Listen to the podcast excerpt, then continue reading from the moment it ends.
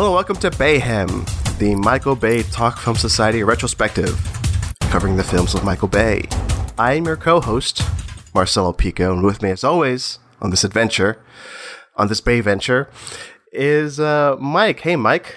Hey, what's up? How's, hey, it's going great. And also here, Diego. Hey, Diego. Hello, I'm so happy to be back again. I feel like our breaks between recordings are getting longer, not to tell the viewers or listeners everything, but uh, I always feel like I'm coming home to record. Uh, how long has it been now? I've been I've been trying to think about that before uh, we started recording. Like, how long has it been now? This whole process of recording these episodes. When did we start? It was like Uh, to go back and check Letterboxd. Uh, yeah, it's like it's been a while. the beginning of summer, right? At least. yeah, it was it was Yeah. a couple months ago.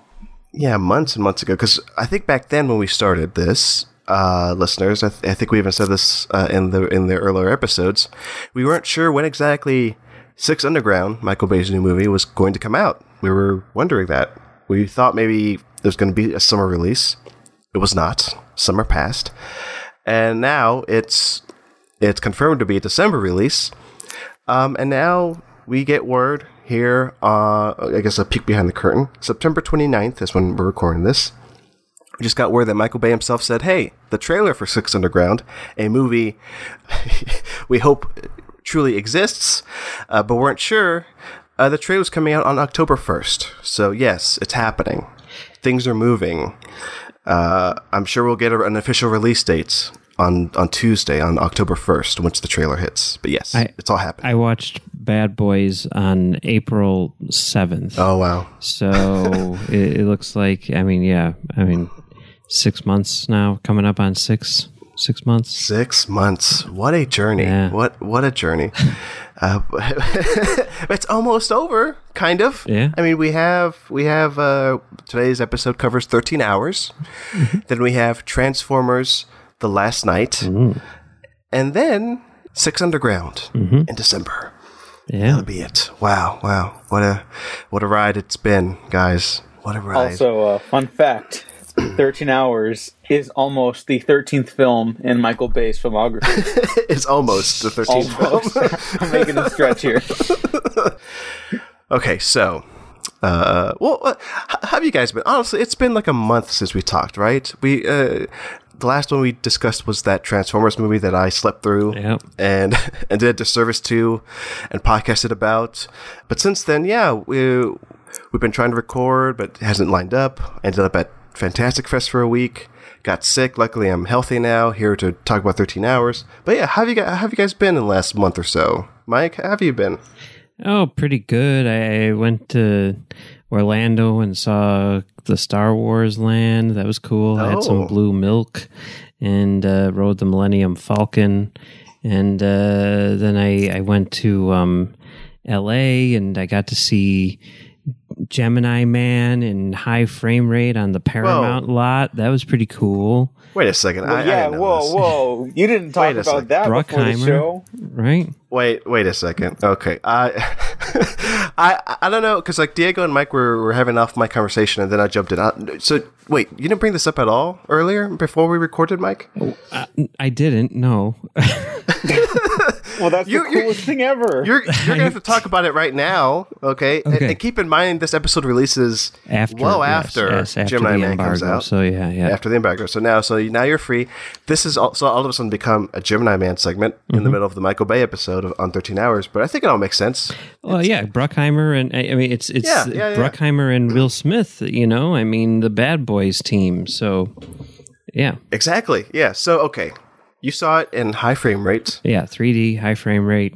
Pretty sure it was frame. So- laser projection on the Paramount lot. So like the best projection you'll see. the pristine, the most Yeah. pristine way to see it. Was it 120 frames per second? 60, 60. Oh, just 60. Okay. It's and I mean, just so that you are aware, not that anyone else will care because the movie will be way gone from theaters by this point. But um, all of the 3D show, if you see it in 3D, it'll be in 60 frames a second, and if you see it in 2D, it'll be 24 frames a second. So go see it in 3D because it looks cool, especially the action scenes and um, yeah. I, I see. Yeah, because I had uh, a thought about that because I'm seeing it at a press screening like in a week and a half, In, and I was worried. in 'cause they're- 3D, I'm sure, right? I'm sure, yeah, because I was worried that I was going to go. Well, the press screening theater is a dingy little theater, and I was like, are they going to have the right equipment to show this? Are they going to be upgraded? But no, if it's in 3D, then it'll be 60 frames, so I'll be fine, right? They're Yeah, calling okay, they're calling it 3D plus. Oh Jesus Christ! More names for things. Anyway, okay, your your thoughts on this Gemini Man in 3D high frame rate, Mike? Uh, I want to know. The 3D high frame rate is awesome. You know, I mean, I mean, I, I like it. I mean, there's, uh, uh, you know, you hear a lot of people talking about how like, oh, it does, it looks fake, the soap opera thing, whatever. I mean, uh, to me, it's that's just like a hump that we need to get over because objectively speaking, it is better than 24 frames a second. And the only reason why people think it looks fake is because of how we've been hardwired because of every single movie we've ever seen. But if we can get past that, then, you know, this is a, a really cool thing that, you know, movies can do. So I'm all for it. And uh, I thought it looked really cool, especially the action sequences and everything. Um, I would definitely recommend seeing it in that format. So there you, there you go. go. Yeah, and yeah, like Mike said earlier, we're releasing this in, in December, Right. Uh, and by by the by this point, it's already gone. Maybe it'll be the next uh, Avatar and it will still be yeah, it'll still be playing. Yeah, yeah, yeah. But yeah, I, I just wanted to get your thoughts on it because I am completely like I'm interested in this tech. I am, and I trust Ang Lee, but I don't know about the movie itself whether it'll be good. So um, It, it's cool. It's cool. Yeah. it's cool. That's all I need to say. That's all I It's the to say. best Jerry Bruckheimer movie in years. Well, that's saying something. Now I'm trying to think of it. Well, I'll take it. What- I'll take it. what It he's matter. done. I'll take it. All right. so that's so okay. So top that, Diego.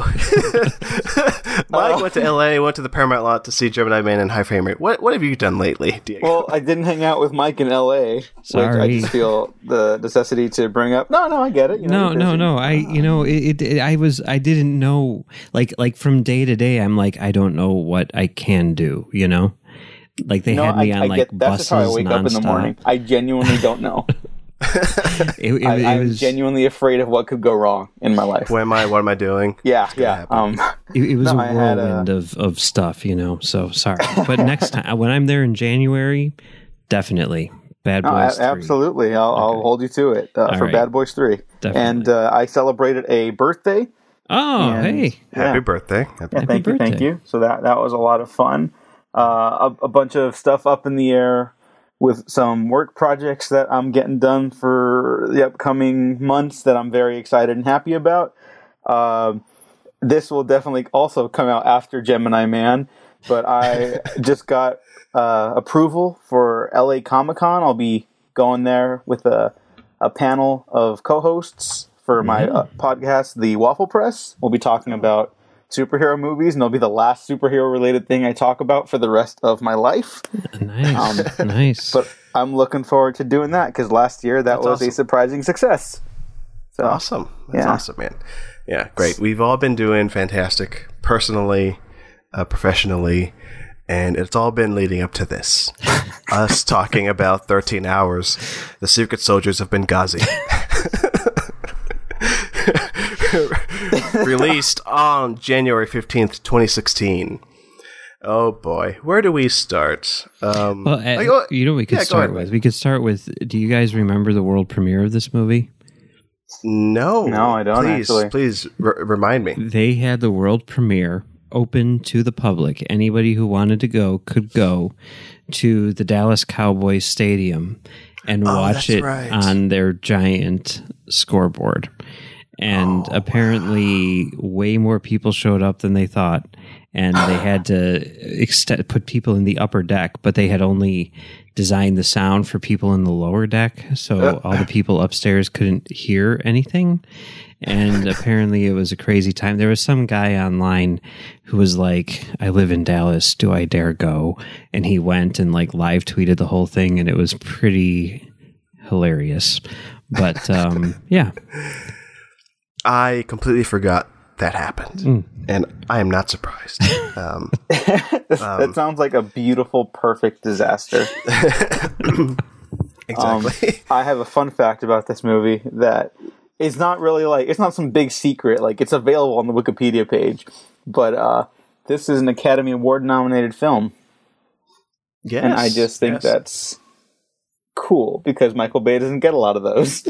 But No. but it's also Academy an Academy Award nominated film where one of the nominees had his nomination taken away from him for illegally campaigning for the movie. Wait, I, love, I love all this to start with. this is not surprising in the slightest.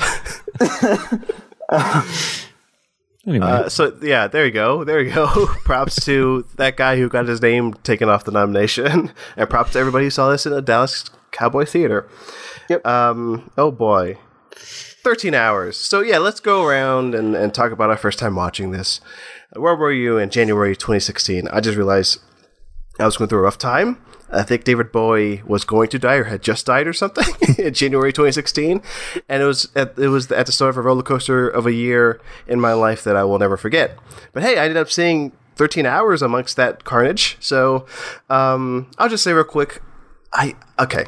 I'll start with my first reactions, then we'll go around. When I first learned that Michael Bay was doing this, I was worried, obviously, because fucking Benghazi, Benghazi, Benghazi, Benghazi. And I'm like, why would Michael Bay want to do a Benghazi movie? why? uh, and, and, I, I, I went on this like little like rant. I forget which episode it was, but I was trying to nail down Michael Bay's uh, uh, political stance, right?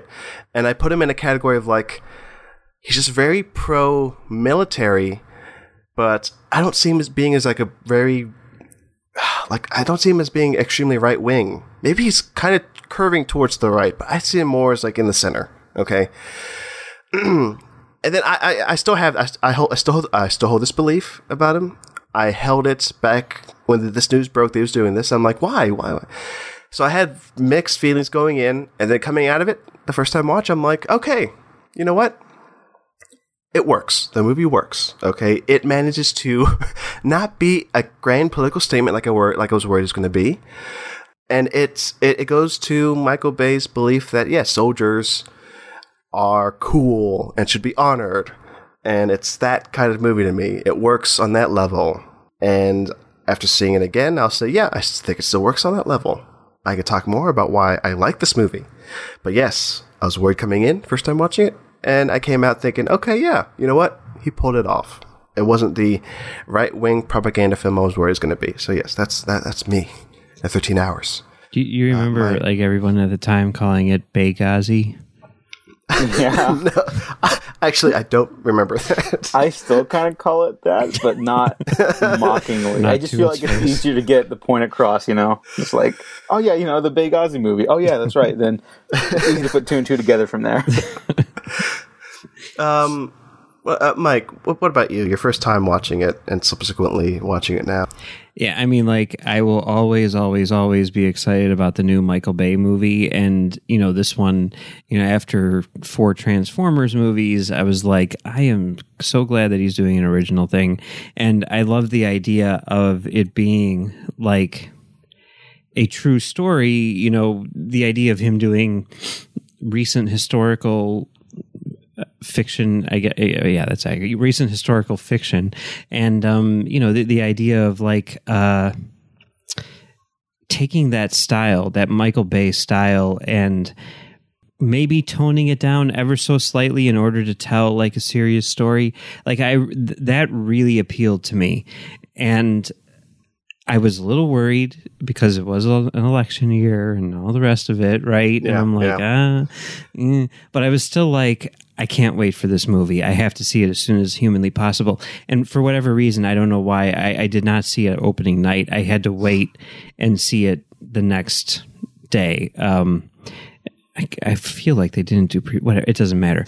And I there weren't that many people there, but I was super duper excited, and I came out thinking like that was fine. It, it it did not blow me away. It's teetering on being bad, but I'd still say it was decent. That was my reaction at the time. There you go. At the time, um, which fair, Mike, fair. Um, Yeah. Diego, what about you? Uh, I saw this movie the very first time I ever did something I call Diego Palooza. I just want to take a day out of the year and just catch up with a bunch of movies. I'll like I will do nothing all day. It's honestly kind of depressing if I didn't have the most fun thing in the world, like time in the world doing it. Uh, where I saw I I saw like Neighbors two, um, a bunch of other stuff, and then I think I ended the day with 13 hours like because it had just come out like on digital Right. and so i was right. like yeah I'll wa-" like like a friend had a copy of it like they, they really liked it and they were telling me like oh it's kind of like michael bay's michael mann movie and then another twitter pal of mine had mentioned the same thing and i was like this is a very specific take i've heard from two very different people. Let me see what this is all about. And i saw it and i didn't know that uh, dion beebe was the cinematographer and i was just like oh yeah i'm buckled up i'm ready. And it's I thought it was solid, and it wasn't like I think we all had the same fears going into it, given the the very real controversies around this and who is currently in the White House and took advantage of that. But I, I didn't think it was like some jingoistic like assault on like on on anyone in particular. I think it's actually trying to be apolitical a little bit in a way that is maybe harmful to the subject matter. Hmm. But I was very surprised by almost the hear me out. Don't turn off the podcast. almost the meditative nature of the film for a Michael Bay movie. I found that very different in a good way. Um, you know what? it's very much about about the soldiers first and foremost, and maybe to the film's detriment. So I was I liked it, but I wasn't blown away by it. I'm I'm holding my cards close to the chest here. Um, I'll say this might be my second favorite Bay movie overall. Um, that's that's a big revelation. Um, After after I think, see, this is hard because I think at uh, when we talk about pain and gain, I think I said that was my number one. So um, ask me again on the next episode. I'll give you a, a, a, a firm ranking, but in the in the in the top spots, it'll be like either pain and gain or the rock, and then maybe this jumping in at two or three. You know that that's what's battling up there for me because yeah, I that whole wh- what you just mentioned, Diego, the meditative state. I was rewatching it tonight, and I'm like, wow, like this is not what I have come to expect from Michael Bay. Just soldiers, like on the brink of death, just talking about what's going on. Like the uh, I think it's John Krasinski just has a little moment where he says like I'm I'm here fighting a war I don't understand in a country I don't know. You know, my wife is home, pregnant, and I'm like, yeah, like I it, it it's it's rare to see a Michael Bay you know film have quiet moments where a character just speaks so eloquently, well as well as a soldier does in this movie. And I was impressed. I'm like, wow, yeah, this is this is really good, Michael Bay. Good job. Just really quick, coming off of Transformers Four, which I don't think any of us were very kind to. Um, No, uh, like that's a movie where like all the quiet quote unquote moments are just like used for exposition or like you got to do something funny to keep the audience interested. And here are the quiet moments, like you said, Marcelo. They're like very human, yeah, which is like shocking. I guess. it's honestly very shocking. now, you know, now, now that I uh, rewatched it again tonight, I'm glad I did because it it cemented for me this being near the top of his work because it's it's it's what he was been it's what he's been trying to get at for the last few movies. I, I mentioned this many times before. He's very pro soldier, pro not pro military overall, but pro soldier. And man, I, I'm sure he grasped at this, not really, not realizing the full potential of making a Benghazi movie in 2016. But when he saw the the the, the plot, he's like, okay, fine, I'll follow these soldiers and I'll make this movie about them, and forget any political ramifications this may have. I just want to tell that story. So I see where he came from, and I think he succeeds on that front, making a soldier story. There you go. um, Mike, what about how how are you taking this, Mike?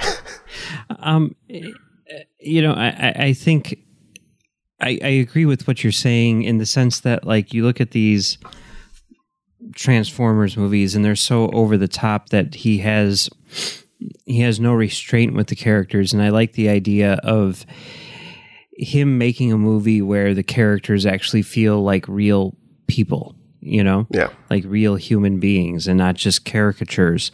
And that I think works really well. And I, I think that uh, like he's so good at action, but putting that level of restraint on himself to say like whatever I do has to be realistic. It can't be super duper crazy, insane, over the top. I think that that creates like a really interesting style. And, uh, you know, as far as like shooting a realistic action scene, like from a, like a war, I, I think that he's kind of unmatched, right? I mean, Yeah. what he does here is perfect.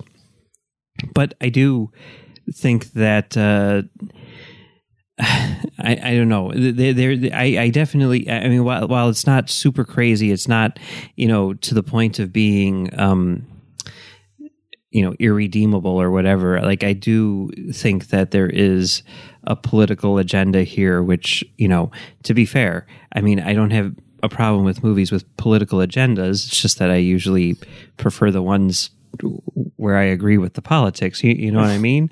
And, and I thought about that a lot while while I was watching this movie. Like, okay, you know, am I just projecting my own personal biases onto this? But then again, is that a bad thing to do? I don't know.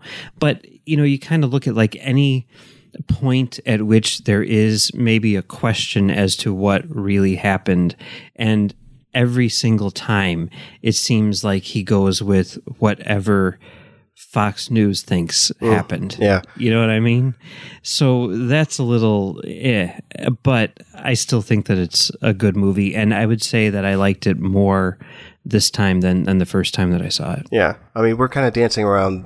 Well, we've mentioned the political stuff, but we haven't gotten into into it deep. I kind of don't want to.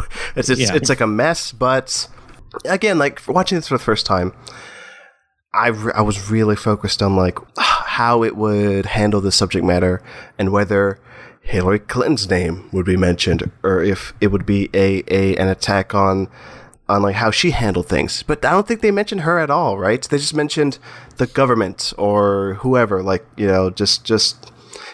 Uh, DC was portrayed as like a far off, far off place, um, Yeah. and I'll, I'll give that I give him props for that for doing for handling that way because they could have easily gone, you know, the the the extreme pointed route, but they were like very like uh, uh, uh, generic, like government government bad, government bad.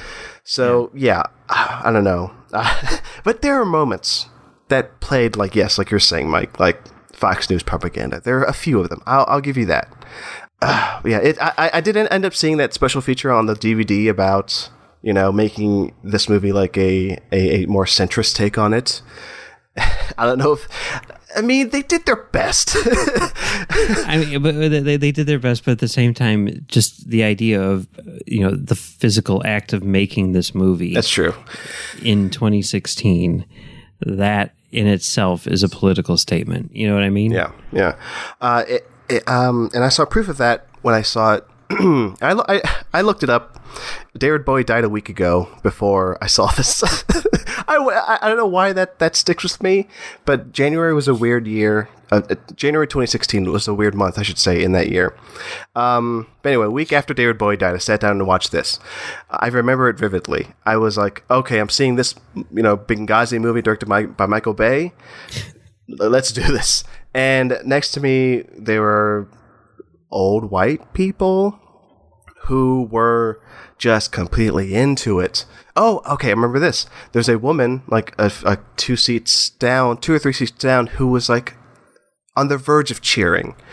Uh, she was like chiming in with like little little things like, "Yes, get him, come on, do it."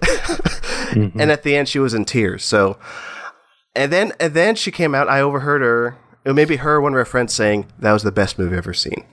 So yeah, it it, it it it found its audience that way. Um, I could not escape that, but again, I I don't know. I came out of it worried, but I was like, okay, fine. Um, it may play big with that demographic. Um, and maybe I'm just picking and choosing what I want to take in with this movie. uh, so it's a weird, it's a weird Venn diagram of like Fox News watchers and Michael Bay cinema lovers, and I'm like, I'm like right in the Those middle. two circles are like right on top of each other. no, no. God damn it. uh, I don't think there's a as big of overlap as as, as you want to see there, Okay. Mike. Okay. Give give me some credit. Give us some credit. ah, um uh, D- uh, Diego, do you have any more thoughts on the political ramifications that this movie has or had?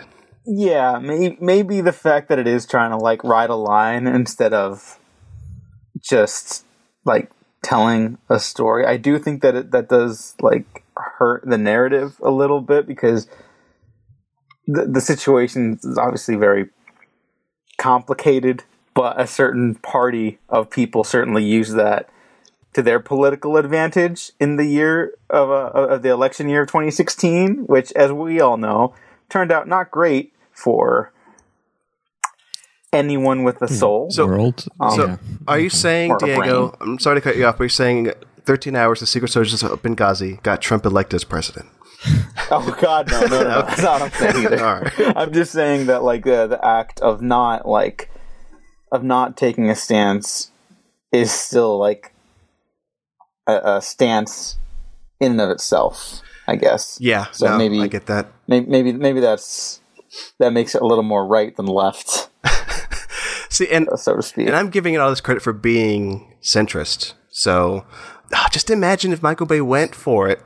And I don't know. I honestly don't know his political linings, like I, I, concretely. I don't know. I, I just I find myself thinking about that a lot. I'm like, how much could we nowadays like uh, do we owe to ourselves to like support things that are maybe a little better? Not to get to a whole thing Yeah. about other Well- films coming out this year, but like just uh just just be proactive and like think about what you're consuming and don't don't feel bad if something is like has a has a nasty message and you find yourself enjoying it. Yeah. Just we all just got to think about it and talk about it. it, it is something which I've been struggling with a lot and a lot more recently than in the past. Like the idea of can like a movie which is incredibly enjoyable or whatever, like if it has a message which is maybe and I'm not saying this is the case with 13 hours. I'm just talking in general. But if it has a message which is maybe for some reason or another like immoral, like can it still be a good movie? I mean, it's it's it's just a weird thing, right? And I don't know the answer to it at all, and it it's it's hard to to figure that out, and it's really messing with my uh, letterboxd entries because I don't know how many stars to give these movies, you know. But it's it's definitely a an interesting question, like as a movie watcher, and maybe maybe trying to rank things or say, you know, put you know uh, absolute good or bad, you know, uh, whatever values on them are, is is kind of a dumb thing to do. Uh, but you know, that's what we do, and it's it's it's interesting. I don't know, whatever. Maybe it's because, and I like this tangent because yeah, it, it does play into 13 hours. But I'm having trouble right now. Maybe something will come up, come to mind. But I'm having trouble right now, um, coming up with an, an example of that. Mike, do, do you have an example you can say of something you've seen that you're like, yeah, you don't know how to rank because of that moral uh, uh, point it makes at the end? I, I do have an example, but I signed a pretty strict NDA. So Okay. All right. So we'll save that conversation for off mic. But Frozen two, I knew it. Frozen two. Jeez. um, uh, uh, you know, one, one, one that kind of comes to mind. That's not exactly what you know. uh, It's not exactly what we're talking about. But maybe the stuff that Once Upon a Time in Hollywood says. Some of it, I don't, you know, necessarily agree with politically, even though I love the ending. So yeah, so that's one I can think of that kind of skews morally in a way I don't like, but I admire it and I actually love the movie. So that's one I could think No, of. that, that is a really good example. You know, even if it's not just, even even if it's not politically or whatever, I mean, just the idea. I, I mean, you can go back and listen if you want. If you go to trek.fm and pull up stage nine, episode 79 80 somewhere in there where we did this whole series on Tarantino we did we did what we're doing here but with Tarantino Right. and like we got to the very end we got to the hateful eight and that's when all of the tarantino like kill bill stuff came out. And we're Yeah. like oh great. We've just spent like the past two and a half months talking about how awesome this guy is and how we really really want him to make a star trek movie. And now all of a sudden this all comes out and like what's our reaction? And our reaction was or at least my reaction was like of course I'll go see anything that Tarantino does, but am I going to get excited about it? I don't really know if I am. You know, I mean, like, has he crossed the line? I, I don't know. And you know, the, the, we've had lots of time to process that, but that's still like in the back of my mind while watching Once Upon a Time in Hollywood, and just the idea of him still kind of like giving Polanski a, a pass, and it, it's weird, you know. Yeah. It's it's a weird experience, and it does definitely impact my my opinion of the movie, even though I think it's probably the second best movie of the year so far. You know, Yeah. For me, I think it might be number four. Um, Diego, where do you put it? just for whatever. To put you on the spot. no, I, I honestly had the same thing going in. Just uh, I had this whole range of emotions after you know learning about all that stuff from from the Kill Bill, and um, obviously not not a direct relation to that, but in the same like field, I guess, is that you know when when the uh, that Weinstein stuff came out, he was he said that you know he probably knew more to do more at the time and, and didn't, but that he um I guess accepted responsibility for for maybe not speaking up or whatever. And so this this going into Once Upon a Time in Hollywood that I was ready to kind of let go of all my Tarantino fandom, I guess, just kind of like maybe this is like the last rodeo for for me and him. Maybe it's good that he's winding down because I, I maybe I'm not interested in what he has to say like through film anymore. And then I saw the movie and left in tears because in a weird way that also felt like a movie about him for the first time confronting toxic men like in his own work. And I, I think he's trying to communicate through it in a weird way. Like not to anyone in particular just like in his own way. He, he's doing what he can. He, he all he knows to do is to make movies and i think he's pretty good at it. And i think he's trying to just communicate like a more empathetic uh, mature version of himself that i found very respectful even if not everything in that movie is respectful yeah. and I think in a weird way, Michael Bay kind of made his most mature movie with 13 hours There you go. Bringing it back. I, I, to thi- bring it around. I, I think that Michael Bay definitely thinks, and I'm going off of nothing other than the movie itself, but I'm, I, I would bet that Michael Bay definitely thinks that 13 Hours is his best movie. Mm-hmm. I can see that absolutely, and I don't know. Maybe by the end of this, I'll say the same thing. I have to maybe reevaluate some things. I don't know. I um, I was trying to think back to. Well, yeah, I think I think we covered maybe the political, like moral stuff here. Okay, unless you want to dig deeper, because I think we've we've touched on it just enough. It's still very. Oh, this is one thing I was gonna I was leading towards. So know one thing that that kind of saved this for me. I mentioned before that yes, there's some meditative stuff in there, like what Diego was saying, where just soldiers just sit down and just talk about it. But by the end of it, by the end of this movie, it does that thing in war movies I love, where you it's it's like it's like these guys have just gone through hell. You know, people have died. Main characters have died. And I'm just in a sense of like just it's like a perfect anti-war message at the very end. It, I don't necessarily think it's an anti-war movie throughout, but at the very end, that ending gets me. And it's like these soldiers have been through hell, but you don't see them stopping anytime soon.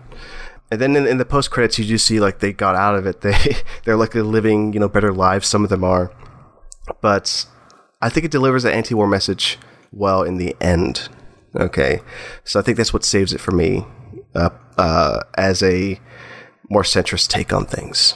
Um, it it's weird because like I, I went to this thing one time where it was Walter Murch and Jonathan Rosenbaum debating debating whether or not a, a war movie could be anti-war. right.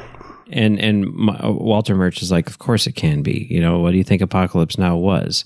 And you know, Walter or, or Jonathan Rosenbaum was like, they use you know Apocalypse Now as propaganda, and you know, you, you did that in Jarhead yourself, you know, you know, everything like that. And I don't know, it, I like I never thought of that as a thing. Like I thought, of course, a, a, a war movie could be anti-war, and I still do, but. I, I, anytime like I I'm confronted with that now. I it, it's I don't know. It's a question which I have. Can Yeah. it be? I don't Well, know. I think it's all uh, it's it's it's I think it's a person to person sort of thing. I see it as anti-war, but somebody can pick it up. It's like the Fight Club thing. Somebody can pick it up and use it um, and just misunderstand it, or just not misunderstand. Oh, let me step back again. I think we should just ask Michael Bay himself whether he wanted this to be an anti-war movie, because the way I see it, I think eventually it is, but. I think other people can pick it up and say, no, it's not. It's it's rough, man. It's rough. I think the film doesn't earn that anti-war stuff throughout until the very end, and that's because the ending I think is actually quite good. Because uh, leading up to that, it's that military Michael Bay bravado, like oh the higher ups they don't they don't know they don't understand, and like well I'll actually agree that the government is run by basically a bunch of morons. there, there are good people everywhere, but you know Jesus guys. Um, but it, it, it plays a little weirder here given the circumstances even though by the end it totally is a film that just hones in on uh, men doing their their their service to their country they see and it's like you know you always hear this phrase like let's bring our boys home. And uh, it's like well not everyone gets to go home because not all of them made it out. And like regardless of everything that led to this moment and this event that that will always be true that not all of them get to go home because not everyone like survived. And i think that was a a very strong note to end on for yeah. Not just for a michael bay film but for like a, like a any film i think that that kind of lets the film's message um, lean more towards anti-war than just like uh, a tech demo Yeah. as we will discuss with other michael bay films Yeah, I, I'll, I'll bring this up because this came to mind watching it, um, and it br- it brought to mind Pearl Harbor, and how I thought in Pearl Harbor, in the director's cut of Pearl Harbor, he he it, it almost like he was gleeful, gleefully um, showing us the acts of war um, through decapitated heads and explosions. There's certainly that here, but I think the violence does more uh, to deliver a better message. Especially when you have like a soldier whose arm gets nearly blown off and is like just hanging by like sinew. That's insane. And that, that, that tells me more about like he could have not done that. He could have just made it like a flesh wound. You know, like like any other maybe big action movie, like Fast and Furious. I love Fast and Furious movies, by the way. But still, like they don't get their arms ripped off in those movies. But here he goes for that R rating in a way that I don't know. I I think it's it's more realistic.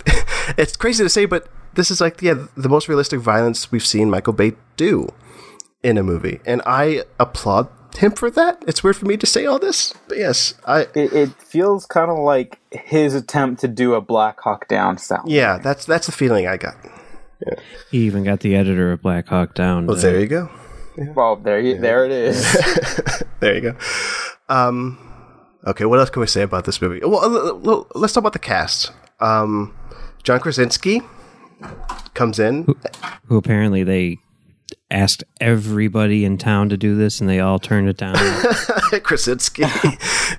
I guess was was this like the big Krasinski turn of him being an action star? Was was Yeah, this I it? so. Yeah. yeah. yeah I think he does it. because The Office just ended like when they were like a couple years before this started shooting, and so Krasinski, you know, after a big hit show like that, everyone's kind of like, "All right, that'll be part of my life forever." Now to not get typecast ever again, or you know, just get type whatever whatever you got to do to to to make him the business, you know. But uh, I, I get the feeling that he does not want to be Jim Halpert the rest of his life, and not in like a negative, scornful way. Just like he's an actor who wants to do different things. Yeah. So I think so far he's succeeding. I mean, um, Quiet Place was really good. Uh, I have seen only a few episodes of that Jack Ryan show, and he's pretty good in it. So No, that's a good show. yeah, yeah, it's pretty good. Um, so I like him in this. Uh, he, he got all buff and stuff, and but I mean, It, it is true though. Like, and, and I mean, I thought of this as soon as like I started watching Jack Ryan. But like, I, I watched that show with my wife, and I was watching 13 Hours, and she comes in the room and she's like, "Are you watching the new season without me?" And I'm like, "No, no, this is not related at all. Sorry, uh, November 1st. oh yeah, you were watching Thirteen Hours. Yeah, um, it's funny, but he does do a a, a, a, a Jim Halpert like take in this movie, which I laugh every time it happens. Like when when when they say, "Oh, like your fake name is like whatever, um, Jack, uh, whatever," and he's like, "My name's my real name's Jack." And I swear he almost looks into the camera. he has that look. anyway, but I think he does a well enough, well enough job. The the the actor who I love in this is James Badge Dale, uh, who I want to see in more things. Every time I see him, I'm so happy. But he he's the lead oh, he's he's just terrific. Yeah, I, I, he's like the. By the end, he's definitely the the heart of the movie. You don't realize that through watching it. Although he's like very important, he's he, he delivers all the exposition. He, he he sets the tone. But yes, by the end, spoiler alert, he dies, and you feel it. And I think that's partly due to his great performance in this. So yes, I love James Badge Dale as uh, as Tyrone Woods in this. I want to give a quick shout out to Max Martini, who doesn't like he doesn't get a lot of big starring roles, but he always pops up and stuff. And he's also in Pacific Rim, which is one of my favorite movies of the decade, like bar none. Um, he did a series, a military series, ironically enough, called The Unit that had some uh, shining moments. Never I would watch it. it. It was a fun little show. I can't speak to its quality now, but he was very good in it. Uh, he's he, he's all over the place, but he's he's really good. He's a very reliable, sturdy actor, and uh, I, I also hope he pops up in more stuff alongside James Badge Dale Yeah. because they're both very good. It's a good collection of um, character actors in this movie. Yeah, yeah. Um, what else can we say about 13 Hours that we haven't said already? Guys. Dion Beebe, Oh, yes. cinematographer of my life. It looks glorious. I I saw this in 4K, uh, on 4K disc, and it's one of my favorite discs I get to look at. he's an amazing DP, and it's just so weird that one of his best working relationships is apparently uh, Rob Marshall, who just did the Mary Poppins reboot sequel thing. Uh, and he works with Rob Marshall like a bunch of times, and those movies are not good, but he's he's not the problem. But then he'll do like a bunch of Michael Mann crime epics. He uh, he's really notable for like doing that digital noise that um, Mann like experimented with in Collateral and Miami Vice. But you, you, And, gu- uh, you guys know what else he shot? Oh, I'm looking at it Edge of right now. Tomorrow? Uh, Gemini Man. Gemini Man. Oh yeah, yeah. there we go. We're bringing it all home today. um, but yeah, he really likes experimenting like with like digital techniques and stuff like that. Yeah. And I just, I'm a huge fan. Well, yeah, that's the thing about him is like there's a lot of guys out there and and and girls who want to make digital look like film, and it's like don't do that. You know, that's when fi- digital looks like crap. You got to make digital look like digital, and then it looks awesome. Yeah. And that's what he does. I'm glad he understands that. He, him and Bay understand because there was a shot, and I was watching the behind the scenes stuff. Um, that shot of um, somebody shooting a rocket launcher, and it like does like a almost like 360 wraparound, and they had built like a GoPro rig of of like um, kind of like the Matrix sort of thing, like bullet time, and I'm like that's cool. And that shot in the film doesn't look like film, obviously, like shot on film. It's digital. It's, it has that GoPro feeling. And I dig it a lot. And I love that it bring it has a, a more realistic feel and fits well in this war movie um, aesthetic. So yeah, I'm I'm a fan. I'm a fan of everything that's going on in this movie. everything, um, yeah. every single thing. No, that's too much. Um, okay, I guess we're up, up to the point where we say, "Hey, final thoughts." Final thoughts, uh, Mike. Final thoughts on Thirteen Hours: The Secret Soldiers of Benghazi. Um, I think it's a good movie. Like I was saying, I like it more now than the first time that I saw it.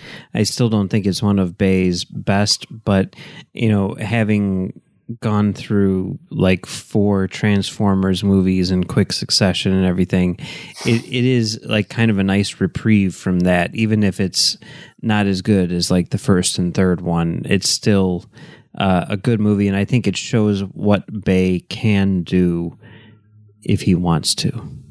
Yeah. this makes me excited for Six Underground more um, because, uh, well, he, he released an Instagram video um, today where he was promoting the trailer release, and he said, "Oh, Six Underground is more akin to like my my uh, my older films." So I'm like, "Oh yeah," and this has that vibe. This has that vibe of like something that doesn't have, you know, ten foot so uh, ten foot robots running around. Anyway, um, Diego, what about you? Final thoughts on 13 Hours? Um, a film critic I really admire, Mark Kermode, is always uh, a delight when he's talking about Michael Bay films because he just can't stand them. but uh, I, I, he mentioned that this film was just an exercise in like the tech and the action, and uh, it's one of the few times I've like really hard disagreed with that with with his take on the film, and uh, but I also think that it is kind of it is interested in the tech and like the machinery, but only like as an extension of like how the men in the situation are kind of cogs in a in, in the big machine, so to speak, of like warfare and how you know to to the higher ups they can just kind of be funneled through and they'll keep going, but not everyone keeps going. And I just I don't know. I I'm I think it's one of the few Michael Bay movies that I find myself thinking about like on a level that's not just like, wasn't it awesome when Optimus Prime ripped off that robot's face? You know, well, that was awesome. Um, so, yeah, I mean, it was it was the shit. But uh, yeah, I, I'm I'm a fan. I I would heartily recommend it to people who even did not like Michael Bay films. Yeah, yeah. Um, I'll just reiterate: this is top tier Michael Bay for me. Um, I'll reveal where it stands in my final rankings at the end of the series, I guess. But it's I have, I have, I have a lot to think about. Um, I rewatched it uh, today, and I'm still impressed by it. impressed by how quiet it is when it should be quiet, and how uh, dare I say, perhaps smart it is at times. Um, so yes, it's uh, one of the best I think he's done. Action, of course, is top notch. That's uh, you come to expect that with a Michael Bay movie, but yeah, I think uh, this hits on pretty much all levels for me. There you go. Oh, real quick. Okay, so budget $50 million for this movie. Domestically, it made 52 million. Worldwide, it made 69 million dollars. I guess it's no surprise he jumped back into the Transformers franchise after this. I, I was looking at a thing, and they were talking about like releasing it on Martin Luther King uh, weekend and everything, and how in uh, prior years uh, they did that with Lone Survivor and American Sniper. Yeah, and uh, both of those, especially American, it's insane how much money that movie made. But um, especially since it's kind kind of terrible. But um, you know, those two. Okay, this is much better. yes, those two movies uh, were very successful, and this one picked that weekend, that same weekend, because it was kind of, you know, whatever. And this did not perform nearly as well as either of those. Uh, but, you know, the article that I was reading also noted like it, it's, you know, was way more political than those two were. So that probably had something to do with it too. So anyway, yeah. I, it was, wasn't a huge success uh, in that regard disappointing, but I understand. I mean, when you see on the marquee 13 hours, colon, the secret soldiers of Benghazi, probably not going to want to. Yeah. I, yeah, yeah. Uh, half of America's be like, "What?" The other half be like, "All right, I guess." Yeah, I'm there. Yeah, hell yeah. Crack open a Budweiser. Here we go, honey. Um, I guess that's it. 13 hours. What do we do now? Plugs, right? We do plugs. Well, we go ahead and do the plugs. Uh, let's go around the table, figuratively. Mike, plugs. Hey, where can people listening find you online? Oh, you can find me on uh, my website, filmdamagepod.com, uh, doing a show called Film Damage. You can also find me on the nerdparty.com, doing a show called uh, Retro Perspective. And you can find me on Trek.fm, currently doing a show called Tracks on the Line. Uh, but if you go back and look at uh, the good old Stage Nine podcast, you can find us talking about Quentin Tarantino and a bunch of other people who made Star Trek at one time or another. So, uh, oh, and, and on Twitter and Letterboxd at Mumbles3K. There you go. Diego, what about you? You can find me at the Diego Crespo on Twitter and the Waffle Press on Twitter, YouTube, SoundCloud, iTunes, Patreon, where um, I'm going through another long retrospective Adam Sandler, Steven Spielberg filmography. It's beautiful and a nightmare at the same time, and I'm very happy to be doing it. Uh, so so check out all all that stuff and writing links also over there. There you go. As for me, talkfilmsociety.com. Go to the Patreon, patreon.com slash talkfilmsociety if you're not already doing so. We have several podcasts out and in the works, including Marking the Marks. Me and Marcus make a wrestling podcast. That's what that one's about. The Lord of the Rings podcast, Going Helms Deep. Uh, what else? I don't know. It's funny. Um, check out Monsters Never Die, that Halloween uh, podcast we released in October because uh, that's as of this point not out yet, but it will be out, and you will have enjoyed it by then, folks. Uh, but yes, Talk Film Society podcasts, writing, enjoy it, listen to it, read it, love it. Bye bye. All right, that's it. Um, now, next episode, Transformers. The wait, the Dark. No, wait, not the Dark Knight. No, that's The not it. no, the Last Knight. Transformers. Yeah. the Last Knight.